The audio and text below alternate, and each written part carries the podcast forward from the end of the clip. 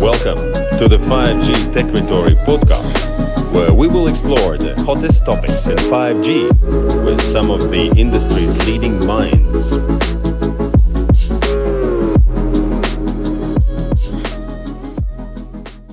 My name is Piotr Linke. I'm one of the mobility engineers at Palo Alto Networks. I joined six years ago, and my main role is basically to integrate our uh, products with network equipment providers like the Nokias and Ericssons of the world. And I'm also working uh, with, uh, with customers, helping them basically secure whatever they are uh, deploying um, in terms of mobile networks, whether it's 4G, 5G, or hopefully 6 and 7G as well. Um, with me, um, there is Edgars and uh, that you might know already. Uh, they are our regional team over here. I'm working as a service provider overlay. Um, despite the fact that uh, Palo Alto is the biggest enterprise security company, we do have a lot uh, to offer uh, to service providers, especially when it comes to the 5G, because um, I think we all got to the same conclusion this week that um, 5G is all about the enterprises and uh, it's not about consumers. No one's going to pay basically for faster YouTube. Um, we have 50 patents uh, granted and 50 patents pending, more or less, uh, when it comes to the mobile network security. And the first question is why should people care about uh, security? Usually it's all about maintaining privacy, which is just encrypt and send packets from A to B intact, uh, on time, uh, according to the SLA, and no one cares if they, are, if they are actually sending malicious traffic or legitimate traffic. So the enterprises, they do care. Okay, first of all, they care because they have to protect business critical data. So mobile network is not only the, the way of access anymore, it is basically the, um, the place where the data is in transit, okay, business critical data. Then they have to extend the zero trust. Okay, there are different types of customers. They are the ones that own the networks. Um, uh, like in US, in Germany, they, they basically buy the frequency uh, spectrum and then they deploy networks on their own and try to maintain them. And there are also customers that are basically um, relying on a managed service. Okay, but still, um, the enterprises, they have a security goal, which is to enhance, extend the zero trust approach. And then we have time to detect and time to remediate. Okay, so these are two business factors from the secu security perspective. If you have a security product only behind the mobile network, you only get an incident maybe information and an IP address of the mobile device which is assigned dynamically. Okay, so there is not enough information to basically quickly troubleshoot which mobile device has generated malicious traffic and react, eliminate it, quarantine it, get it off the network so that it wouldn't be able to, first of all, take out the network and then uh, do something um, to the data center itself. Then why should service providers care? Because we are reducing the risk of the infrastructure, okay? And uh, there are risks. Um, we heard this many times uh, in the last two days that 5G is secure by design. um, it's not. Um, then uh, protect the telco cloud, whether it's a private cloud or public cloud. We are seeing uh, that the public cloud uh, vendors, they are actually playing now um, uh, in the 5G space. They are basically offering, um, let's say, dedicated instances of the, of the public cloud or uh, some sort of an outpost, a platform like Azure PMAC, Google GDCE, um, or even Snowball, AWS Snowball is actually able to run 5G workloads now. So what are we focusing on? First of all, the user plane security, okay? Um, we basically put a firewall between the radio and the core network. We are able to open up the GTP protocol and we are able to inspect what the mobile devices are actually sending. Okay? Why, why to do it over here? First of all, you can, in real time, identify the mobile device. Okay? We can pull out the subscriber ID and we can pull out the IMSI, the serial number of the device, and we can correlate it in one log entry in real time that, hey, we have stopped the malicious traffic against a data center uh, originating from this mobile device with this subscriber ID, with uh, this serial number and this IP address at the moment. Okay, the next thing is network slice security. So there are two types of customers that I'm talking to usually. One of them, they want to have a single security product that will be slice aware.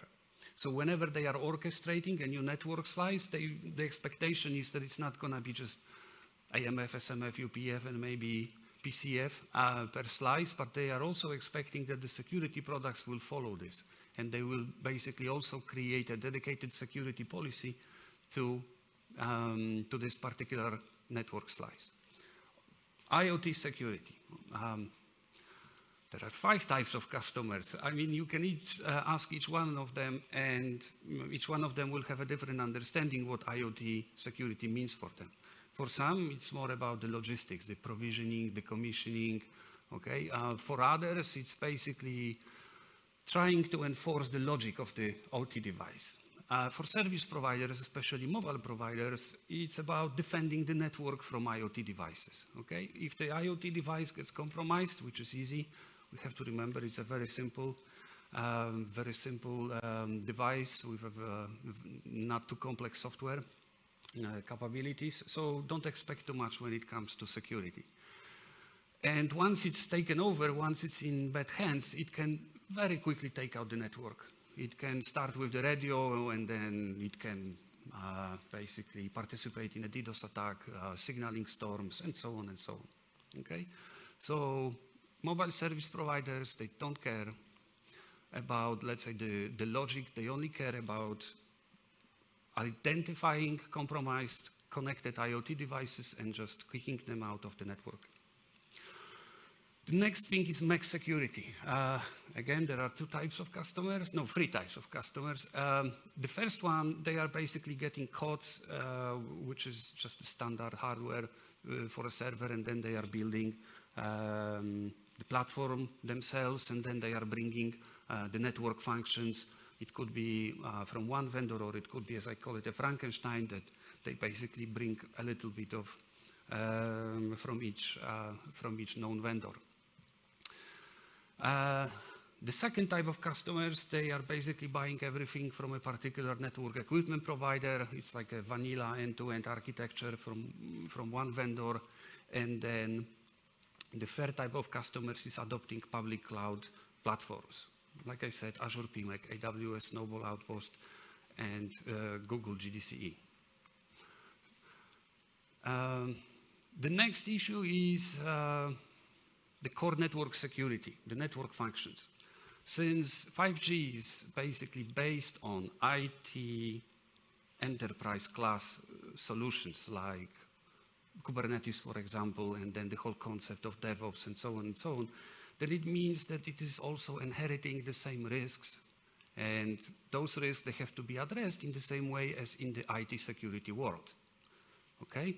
So if, for example, no one would put a containerized application exposed to the internet, you shouldn't be doing the same with the 5G network functions, okay? Without proper security measures. Uh, those network functions, they are suffering from exactly the same issues, okay? From what I'm seeing is security last, okay? Not security first. Um, let's uh, make sure that it's working, that it's fully interoperable. Let's make sure that um, the performance is there, that it's stable, and then we will worry about security, patching, fixing stuff, and so on and so on. Okay? Um, then the next one is roaming security. Um, we, we have a lot of projects for roaming security globally. Uh, where basically uh, in, in 4G and, and 5G, it is only 5% of traffic statistically, but um, let's say from the risk perspective, um, it's much more important than just those 5, 5%.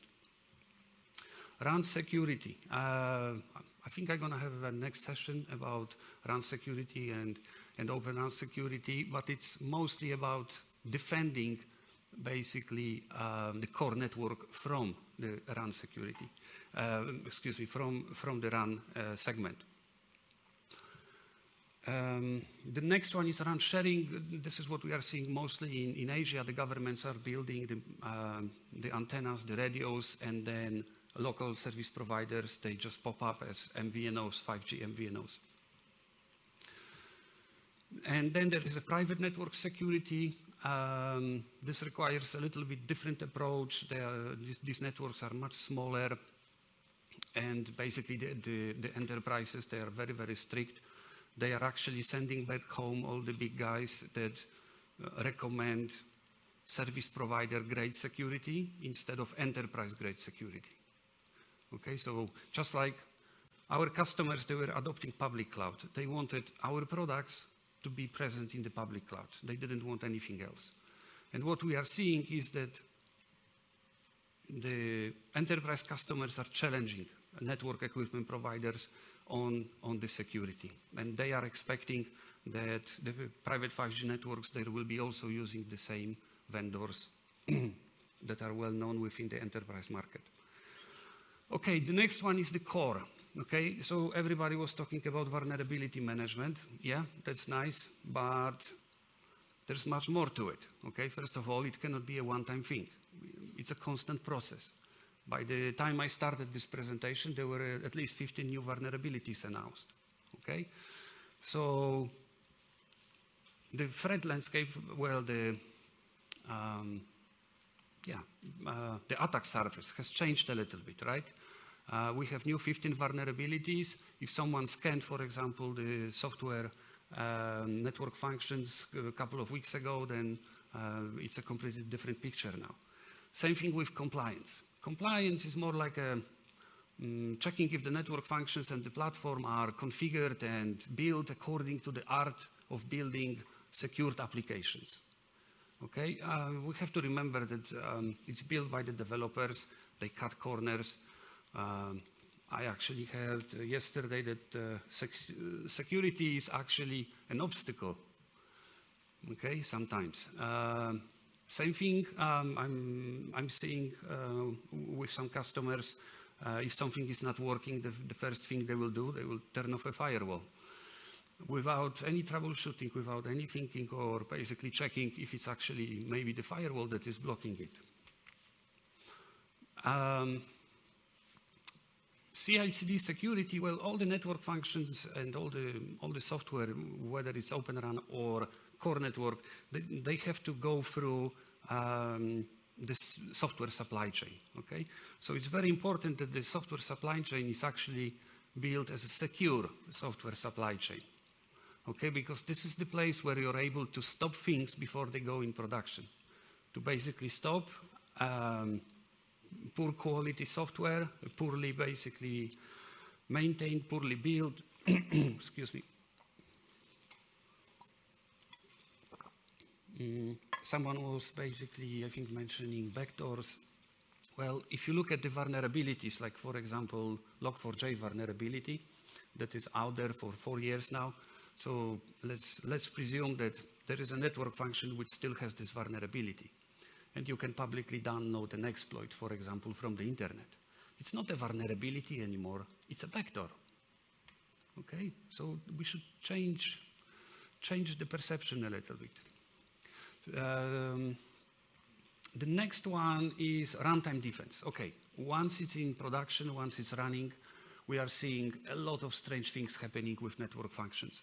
Uh, the first thing basically that uh, the network, the NEP engineers are doing when they are, for example, troubleshooting something is they are logging into containers and then they are downloading various tools, like for example, TCP dump, netcat, okay? And then the, the original secure by design network function is slightly deviating from the original image. Okay, then they do troubleshooting, then they basically leave uh, everything uh, just the way it is. Uh, and uh, it is, of course, exposing risks. there's also much more to it, of course. Um, I saw a lot of people talking about only, let's say, vulnerabilities in open source. Okay, but it's not necessarily just an open source that can have a vulnerability. Also custom-made applications by the software developers, they might refer to open source tools like libraries or maybe a database and so on and so on. But you have to remember that the, those applications, they have vulnerabilities as well. Who's looking for those? Okay, is anybody doing penetration tests, for example? Um, so the runtime defense will, will basically give an insights. It's going to give insights into what's going on with the network functions on top of the containerized platform, for example. Okay, um, if you have a north and south firewall, and then you have two network functions at the bottom inside of a Kubernetes cluster, you're not going to see how they are communicating. What if one network function is hacking another network function? Or it's basically doing something to decrease its performance. Okay? No one has visibility into this today. And then there is uh, API security, which is a re really big thing these days. Uh, we are seeing more and more requests, basically, uh, about uh, se securing um, the API engine. Okay, it's like, okay, we have to expose a couple of information, like the location of a mobile phone. For, example, banks want to know if a mobile phone is roaming when it's doing a money transfer, right? Um, because it's a higher risk. And so on and so on. And then we have customers who are saying that, oh, we actually have to expose through API the whole network. Okay, so that some maybe government organizations, organizations, they will be able to build network slices on their own in a certain area, for example, and we're gonna basically lose control over it. So the next problem that we are seeing is, okay, uh, you have network security in place, you have cloud security and virtualization security in place. Now, what do you do with the logs? Okay, like Open RAN uh, security logs for the radio part, um, they can generate, for example, one terabyte of, of data, of logs. Who's going to be looking it, into it? Who's going to be analyzing that? And who's going to be looking for the needle in the haystack? So you need to hook up basically something that will sit on top of everything and it's going to do the analytics and correlation Okay? So for this, we basically um, we are recommending to properly build uh, a security operation center on top of network operation center. Okay? Um, like I said, because 5G adopted um, the enterprise best practices, the whole concept is very, very similar, okay? It's just that they are not looking at what's going on with the remote workers or what's going on in the office. They are basically looking at the stability of the network functions, the platforms, and ORAN, for example, and also what's going on with the mobile phones. And then the last bit is the attack surface management. So it's important to basically know what are we exposing okay, to the, to the internet. So when we hook up basically a network, we, we can basically expose a couple of things that we didn't necessarily wanted to do. Okay, so it's quite important to constantly scan, for example, from the outside world, a particular organization, a particular network segment, just to make sure that there is nothing popping up that shouldn't, that shouldn't be there.